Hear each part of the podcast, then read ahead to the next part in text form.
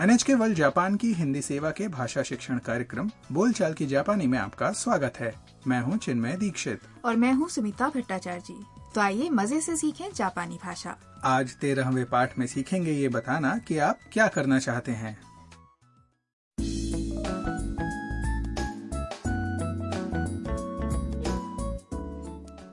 Vietnam से Japan आई विदेशी छात्रा ताम रोबोट मकान मालकिन हारूजी और चीन से आई फोटोग्राफर मिया से बात कर रही है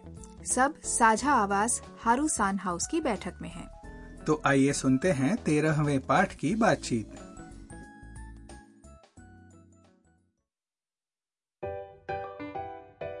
日本には慣れましたかはい日本でどんなことがしたいですかえっと雪が見たいです北海道に行きたいです北海道いいねあと友達に会いたいですおや大丈夫顔が赤いよ अब इस बातचीत को फिर से हर वाक्य के अर्थ के साथ सुनते हैं पहले हारूजी ने ताम से पूछा 日本には慣れましたか जापान की आदत हो गई ताम ने जवाब दिया はい जी उसके बाद हारूजी ने कहा 日本でどんなことがしたいですか जापान में क्या करना चाहती हैं ताम ने कहा えっと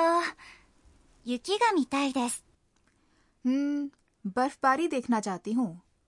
北海道に行きたいです होक्काइडो जाना चाहती हूँ तब मिया ने कहा 北海道いいね होक्काइडो अच्छा है ताम ने आगे कहा あと友達に会いたいです और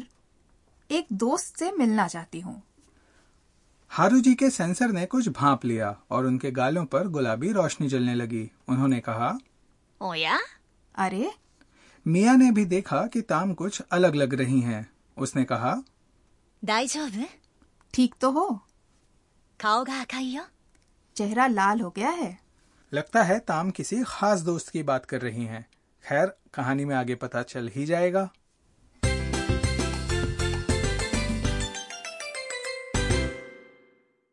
आज का मुख्य वाक्य है 雪が見たいです यानी बर्फबारी देखना चाहती हूँ इसे याद करके आप ये बता सकेंगे कि आप क्या करना चाहते हैं इसमें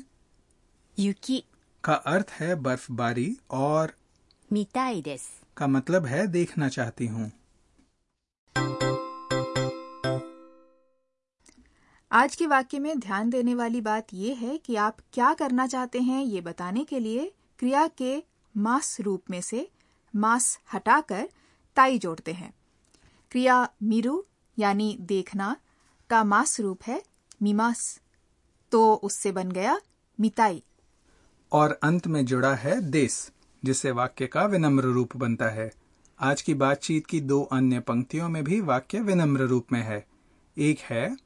北海道に行きたいです जिसका अर्थ है होक्काइडो जाना चाहती हूँ और दूसरा है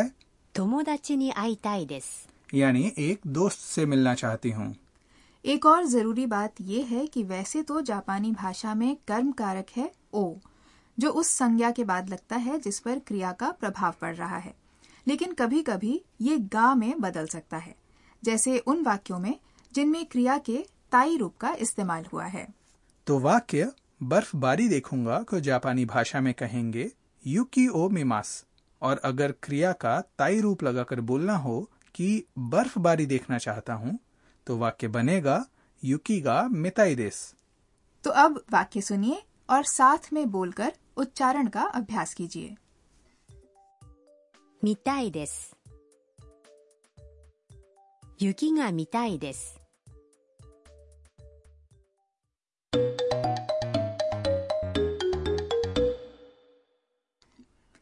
अब एक छोटी सी बातचीत सुनते हैं जिसमें एक महिला एक आदमी से पूछ रही है कि वे जापान में क्या करना चाहते हैं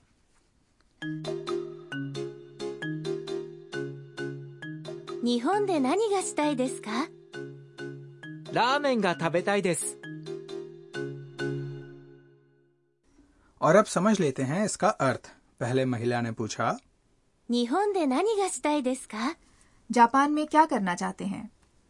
日本で का अर्थ है जापान में ये प्रश्न है इसलिए इसमें प्रश्नवाचक शब्द 何 यानी क्या का उपयोग हुआ है नानी की जगह आप हारूजी की तरह どんなこと का भी इस्तेमाल कर सकते हैं इसका शाब्दिक अर्थ है किस तरह का काम और भाव है क्या したい है क्रिया します यानी करना का ताई रूप इसके बाद आदमी ने उत्तर दिया ラーメンが食べたいです。 रामेन खाना चाहता हूँ इसमें 食べたい है क्रिया 食べます यानी खाना का ताई रूप तो अब इस उत्तर को बोलने का अभ्यास कर लीजिए 日本で何がしたいですかラーメンが食べたいです。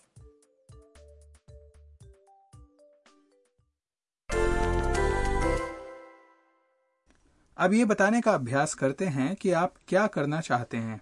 मान लीजिए आप क्योतो के किंग काकुजी मंदिर जाना चाहते हैं तो ये बात कैसे बताएंगे मंदिर के नाम का उच्चारण है 金閣寺金閣寺 और क्रिया जाना के लिए जापानी शब्द है 行きます行きます तो किंग काकुजी जाऊंगा या जाऊंगी बोलने के लिए जापानी वाक्य होगा 金閣寺に行きます तो अब कोशिश कीजिए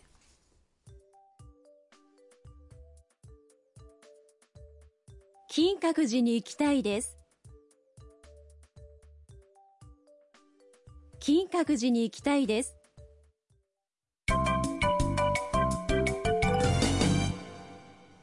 अब बारी है आज के सहज वाक्य की जो मिया की पंक्ति है ये उसने ताम को शर्माते हुए देखकर बोला था आप भी याद कर लीजिए 大丈夫大丈夫 का अर्थ है ठीक हो इसका इस्तेमाल किसी के बारे में फिक्र जताने के लिए करते हैं इसका विनम्र रूप है 大丈夫ですか तो दोस्तों अब आज की बातचीत एक बार फिर सुन लेते हैं 日本には慣れましたかはい日本でどんなことがしたいですかえっと雪が見たいです北海道に行きたいです北海道いいねあと友達に会いたいですおや大丈夫顔が赤いよ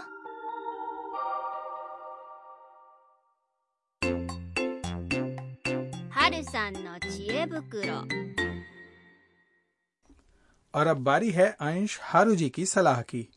आज की बातचीत हारूसान हाउस की बैठक में हो रही थी इसलिए आज आपको जापानी घरों के बारे में बताते हैं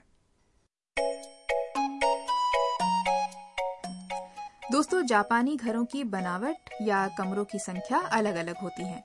लेकिन यहाँ दो तरह के कमरे होते हैं जापानी शैली के कमरे और पश्चिमी शैली के कमरे पश्चिमी शैली के कमरों का फर्श या तो लकड़ी का होता है या उस पर कालीन बिछा रहता है उस पर लोग अक्सर कुर्सी और मेज लगाते हैं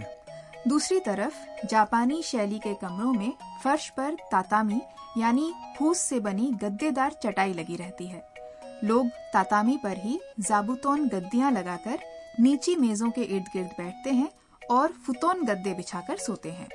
लेकिन इन दिनों पश्चिमी शैली के कमरे आम होते जा रहे हैं बहुत सारे घरों में दोनों ही शैलियों के कमरे भी होते हैं जिनमें से कम से कम एक कमरा जापानी शैली का होता है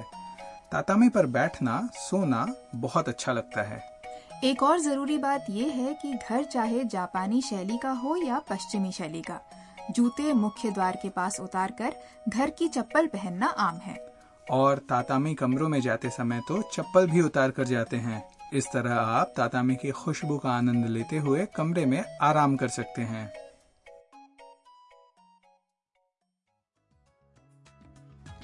दोस्तों आशा है बोलचाल की जापानी का आज का पाठ आपको पसंद आया होगा अगले पाठ में ताम वियतनाम में बिताए कुछ पुराने दिन याद करेंगी तब तक के लिए सायोनारा।